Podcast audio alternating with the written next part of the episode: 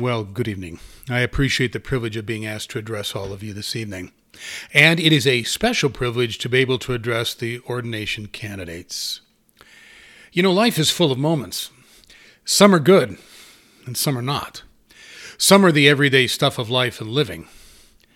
But then there are those seminal moments that simply cannot be held to the moment that they happen in. There are those moments that transcend the moment itself and go on with us into every other moment for the rest of our lives. And this is one of those moments. And so, to the candidates here this evening, as well as everyone gathered here, I am blessed to be part of a moment tonight that will transcend every moment to follow. The great 19th century American author Mark Twain wrote The two most important days in your life are the day you were born and the day you find out why. Well, each of you ex- have experienced the first, and each of you have answered the second. That's why you're sitting here this evening. You've determined that your why is to serve the Lord Jesus Christ and carry his message into a world that seems to be getting darker by the day. Your why is to preach the message of Christ to the nations in a way that will transform those nations. That's your why. Communicating that message by as many means as possible to as many people as possible is your why. Now, the message that we're preaching to the world out there, as well as the world in here, goes something like this This Jesus voluntarily shed every right of a royalty that, by comparison, rendered every other king that ever ruled as an impoverished pauper. And in laying down his rightful rule, he transitioned from a place of perfect perfection to a world of imperfection of the most broken kind imaginable.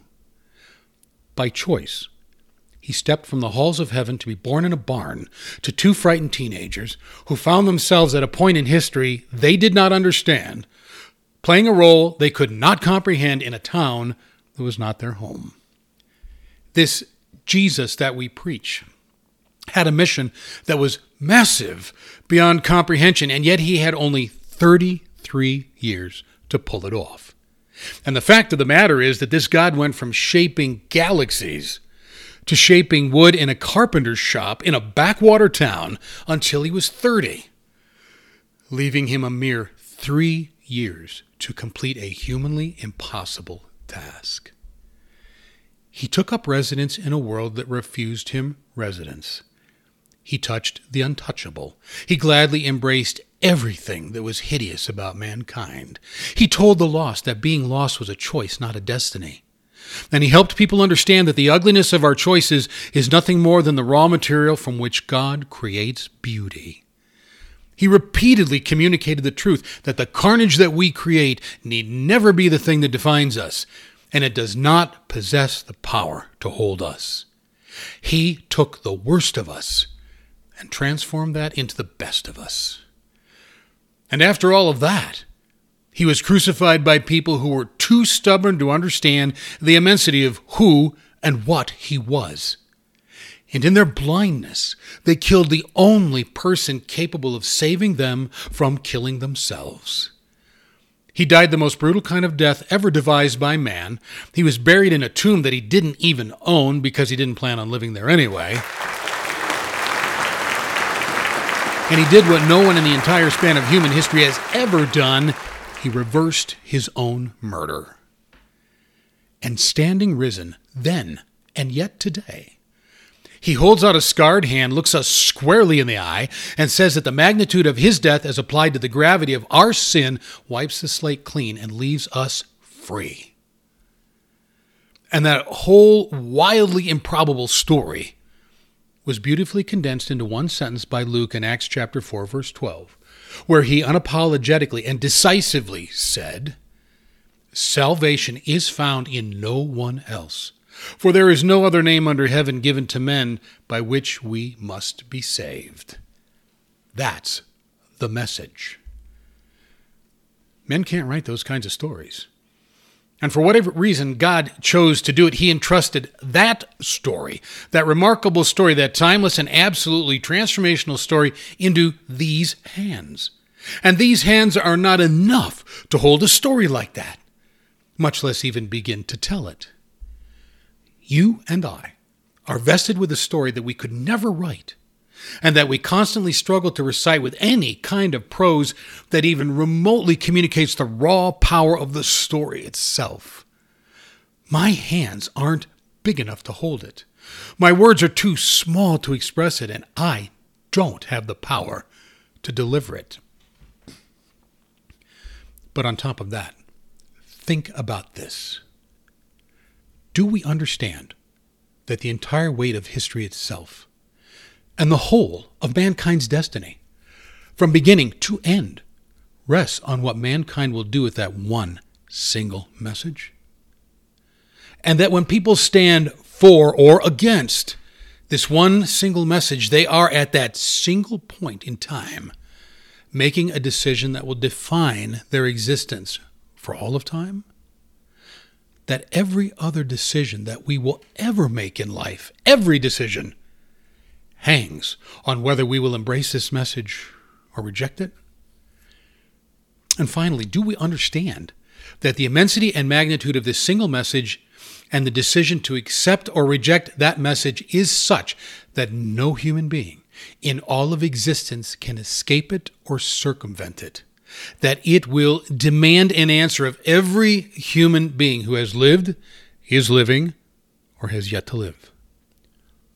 What else in life even remotely comes close to being so big that it demands that of us?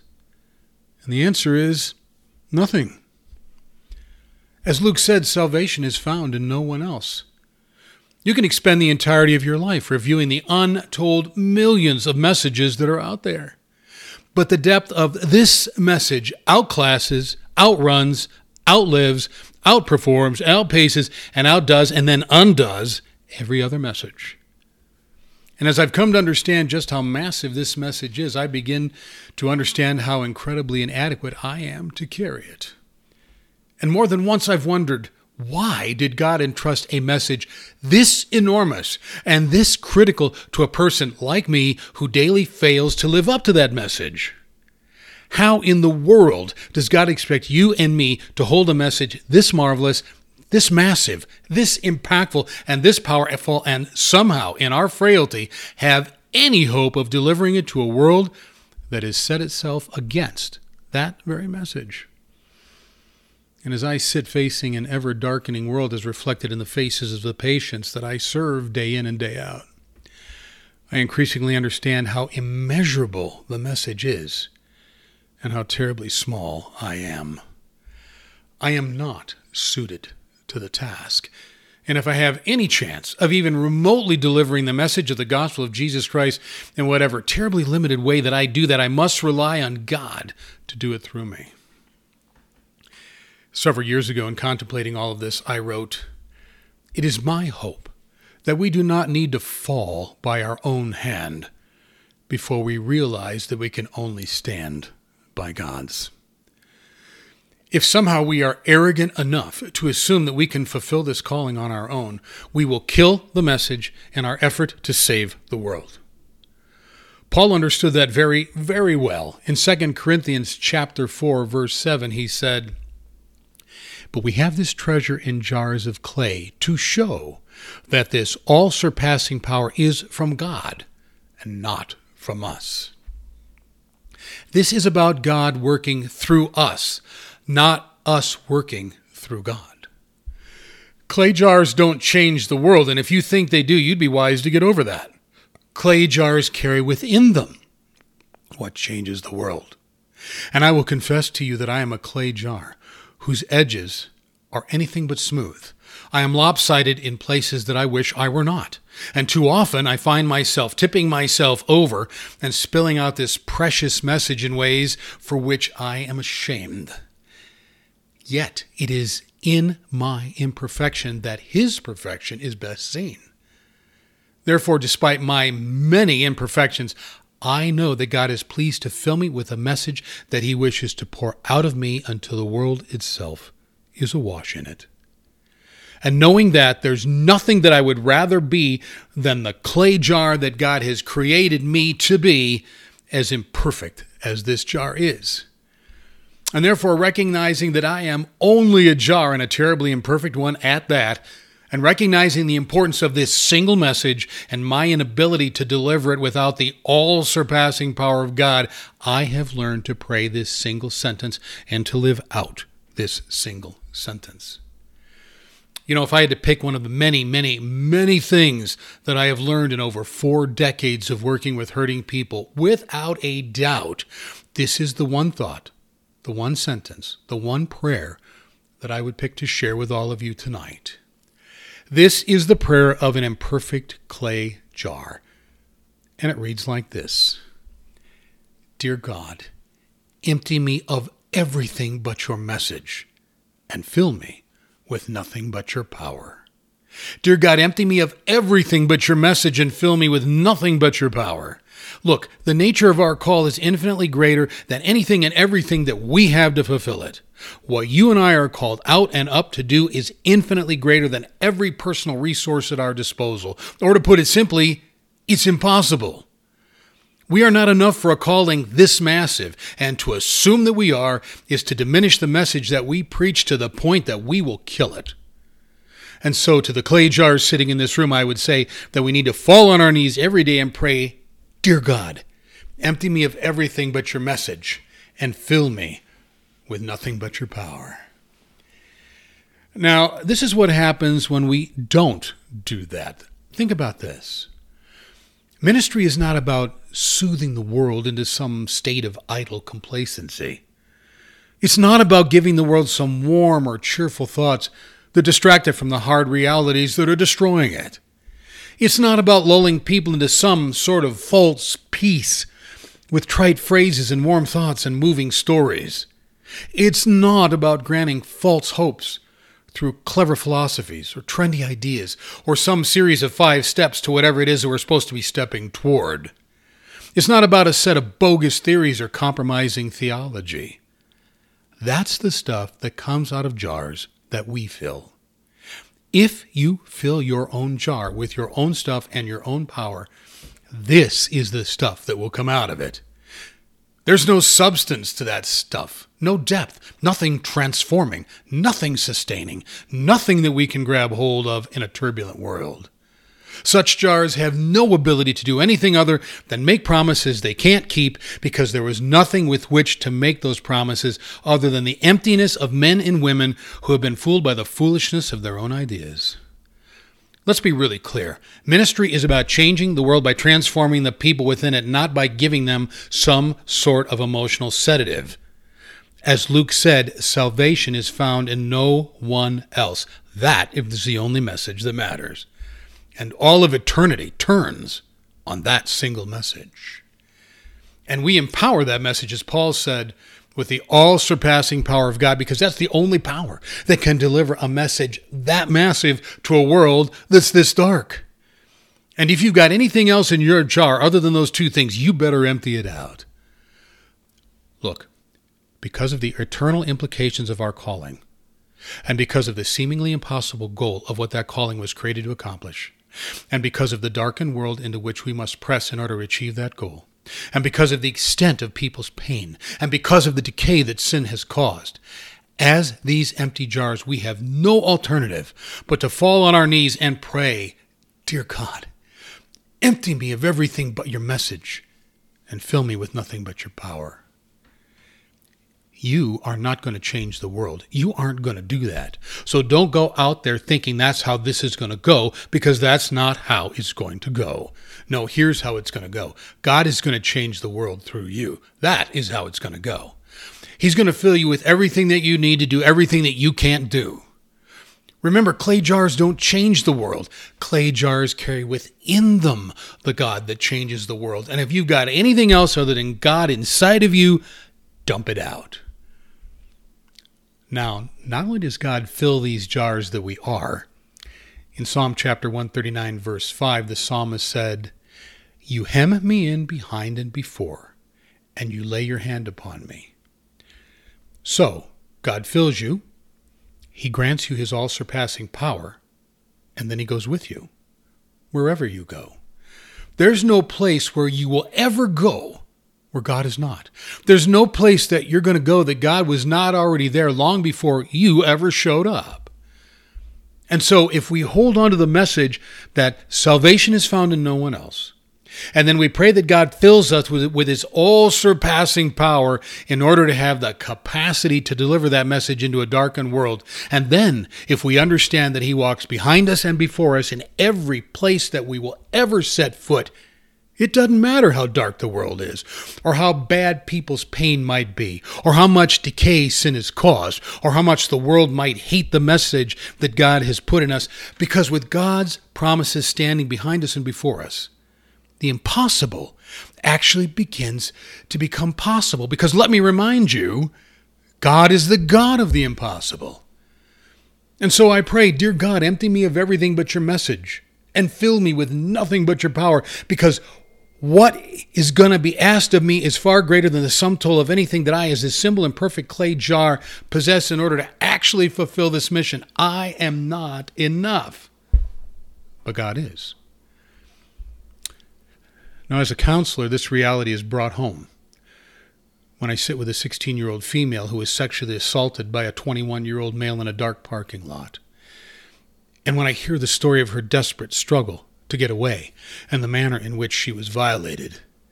And between the sobbing, I hear the trauma of a soul ripped to shreds and I look into eyes violated in the most grievous way imaginable. I sit there and I wonder how do I help a life now forever seared by a memory that she will never be able to forget?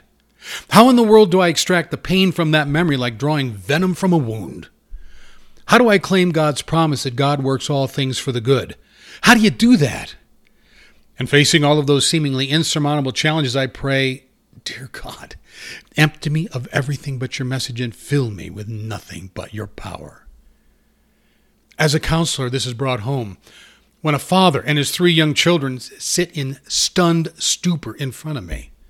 And when through the shock and the grief and the horror they catch their breath enough to tell me the seemingly impossible story of a mother who left home at one o'clock in the morning, drove to a construction site, jumped the security fence, climbed to the top of a 180 foot crane, and jumped off. And when I scan the room and see nothing but empty eyes, confusion painted across every single face, hearts utterly ripped to shreds, and the question of how any of them are going to be able to survive a mother who's never going to come home again, when I sit in front of that kind of stuff, I pray, Dear God, empty me of everything but your message and fill me with nothing but your power. As a counselor, this is brought home. When I sit with a shattered husband hunched over with his head cradled in his hands, just having discovered the previous day that his wife was having a two year affair with her boss. And then, just before coming to his appointment, also discovering that she had been regularly meeting with two other men at a local hotel, engaging in assorted sexual behaviors while attempting to enhance her sexual experiences through the use of cocaine.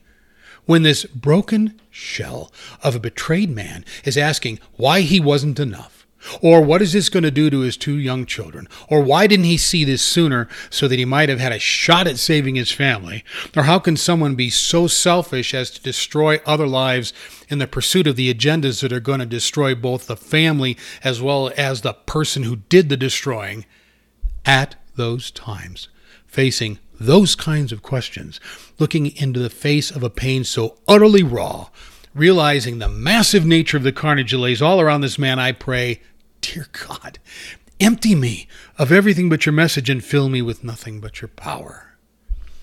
As a counselor, this is brought home when I sit with a woman whose self esteem was crushed for decades at the hands of an abusive husband when she spent the best of her years trying to love him beyond his abusive behaviors, believing that if she exemplified the love of Christ long enough, he would be saved. And decades later, the moment came when she suddenly found herself entirely spent in the selfless commitment to love an abusive man. And at that moment, with decades of life and energy spent and gone, she found herself in a place she never dreamt she would ever find herself she found herself sitting on the edge of her bed, trying to figure out the most painless way that she could kill herself. In that moment, she was struck with the sudden realization that she had been destroying herself in an attempt to save a husband who did not want to be saved. And now the, this empty shell of whatever this woman used to be sits in my office, and through uncontrollable sobbing, asks questions for which there are no easy answers, or possibly no answers at all. And at those times, looking at a life destroyed by decades of relentless abuse, when I have no idea where to begin in order to somehow help this broken woman heal, I pray, Dear God, empty me of everything but your message, and fill me with nothing but your power. As a counselor, this is brought home in the life of the father, whose two sons both died the same evening, in the same room, of fentanyl overdoses. Two months before, this broken father discovered that his wife had been engaging in sexual activity with at least seven other identified men. To his distress, he also discovered that his wife had been using cocaine and marijuana as well, even using it with the two sons that were now dead because of that use. His only son dead, a wife gone, a house empty, a family decimated, no more holidays, no more birthdays, dreams shattered, plans destroyed, a future now uncertain in ways that instilled immense fear and apprehension, all gone. And I sit with this man who has experienced the loss of all the things that no human being should ever have to lose, and I pray, oh, Dear God, empty me of everything but your message, and fill me with nothing but your power. And finally, this is brought home when the pastor who felt called to heal a church with a significant troubled history. For a year and a half, this man worked to bring a deep healing and a fresh vision to a ministry that had destroyed five pastors in 15 years. And like the five pastors before him, he was eventually criticized, diminished, chastised, and ridiculed because the most difficult place to root out darkness is within the very places where it should not be in the first place.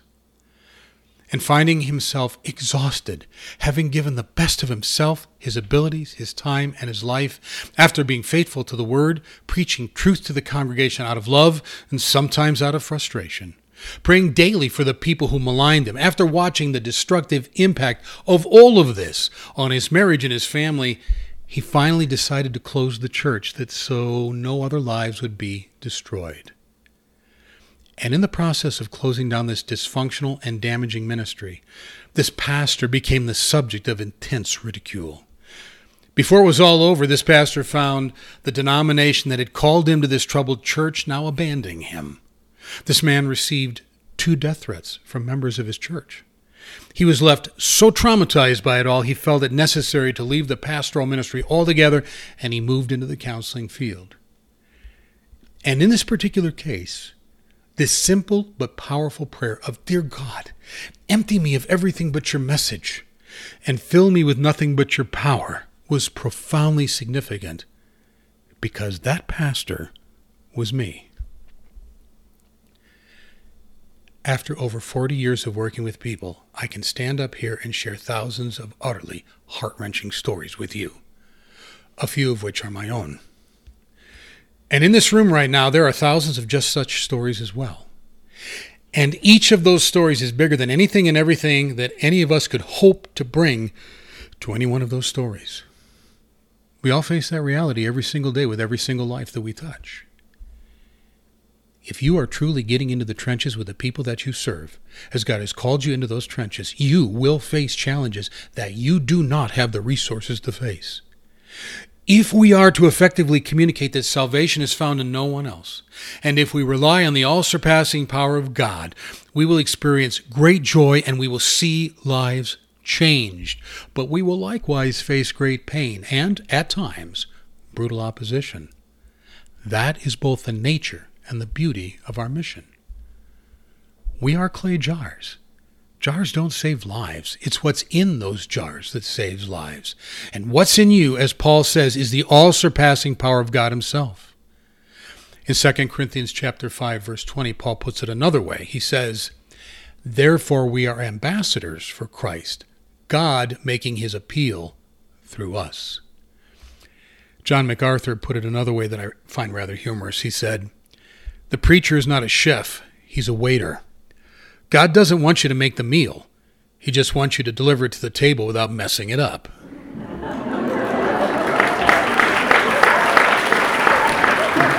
and as clay jars and ambassadors and waiters, if we are to effectively declare to the world that salvation is found in no one else, we must pray.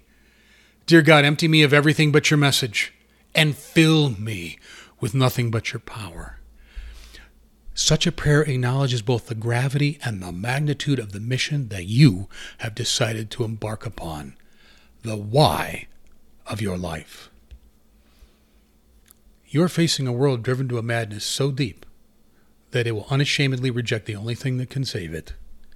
You will face people advocating for agendas that will eventually destroy them.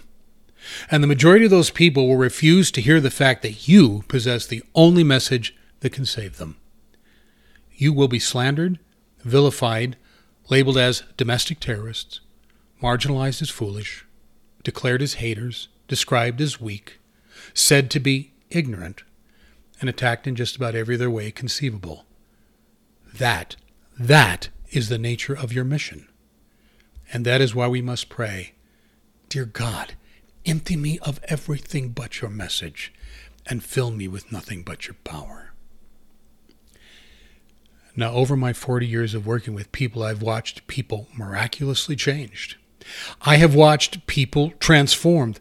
I have watched people overcome the impossible, achieve the improbable, build beautiful things out of the worst kind of carnage conceivable, use the greatest pain imaginable to grow in ways unimaginable, and take the wreckage of whatever their lives had been and use it to help others heal from their own wreckage. I've seen that kind of thing happen over and over and over again. And here's the most incredible thing about all of that what they accomplished far, far, far exceeded anything that I ever brought to their lives. Ever. I stare into the face of the sexually assaulted teenage girls and know that the incredible healing that has transpired in their lives was leagues beyond anything I brought to their lives. I talk to families where a parent committed suicide, and I know that the degree to which they are now flourishing is beyond any word of set of words that I could have ever spoken into their lives. I sit with both men and women whose spouses engaged in infidelity of the most destructive and thoughtless kind, and I watch in stunned awe how they rebuilt their lives into something better than whatever their lives had ever been before. I talk with people whose self esteem had been crushed far beyond anything that anyone thought could ever be repaired, now stepping out with a surprisingly renewed confidence, and out of that confidence building rich and meaningful lives. I talk with men and women who've lost children, spouses, friends, and family members to the scourge of addictions and how they've used their losses to help others through theirs, or how they've gone on to create preventative programs to keep vulnerable populations from falling victim to addictions in the first place, and knowing that I did nothing that resulted in that. And finally, I have lived as the traumatized pastor, seeing how God has moved me on to things I could have scarcely imagined, knowing that I did none of that other than being obedient to the God who has done all of that. I know, in it all, that what I brought to the lives of these people in no way explains what they did with their lives. I know that I was only the, the clay jar, or the ambassador, or the waiter delivering the message. That's all I was. That's all I am. That's all I will ever be, and I'm fine with that. And so I pray, Dear God, empty me of everything but your message and fill me with nothing but your power. These are the miracles that happen when you pray that prayer and when you live that prayer out. These are the miracles of clay jars emptied of self, but filled with the all surpassing power of God. You know, when I talk to my patients or have people read the books and blogs and articles that I write, or individuals who tune into my podcast or search me out on social media or, or listen to me as I address an audience such as I'm doing right now, I don't want them to see me because that's not what this is about. I want you to see the all surpassing power of the God who sits within this terribly imperfect clay jar that I am. I want you to see the God who I represent as His ambassador. I want you to see the God who I'm trying my best to deliver to you without messing it up. That is what I want you to see because that's all I am a jar, an ambassador, a waiter.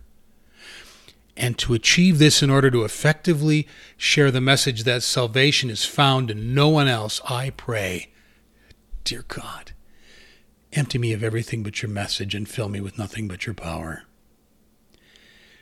And so, my prayer for each of you candidates and each of you in this room is very simple. My prayer is Dear God, empty them of everything but your message and fill them with nothing but your power. As we engage a world that is dying and dying rapidly, that is my prayer for you today, tomorrow, and for every day that you are privileged to share this message. Let me close with a quote I wrote this some years ago, but I want to share it with all of you as it seems fitting to our topic this evening. It reads this way I am left with no alternative than to look beyond the efforts of men. For efforts of those sort leaves cities flattened, nations teetering, and lives crushed. Instead, I must shift the whole of my gaze to the God who tenderly kneels in the midst of this unimaginable carnage and effortlessly makes the healing imaginable. May God bless each of you as you carry out this why, this unimaginable privilege that you have been called to, and will now live out as that clay jar, that ambassador, that waiter. It's my prayer that you will preach the message that salvation is found in no one else, and that you preach it filled with the all surpassing power of God. And I pray that you do that until the day that you meet our Lord and Savior face to face. And that you will live out that message until you hear God speak the words you have waited the whole of your life to hear Well done, thou good and faithful servant. And on your journey to that day, know that I am praying that God will empty you of everything but His message and fill you with nothing but His power.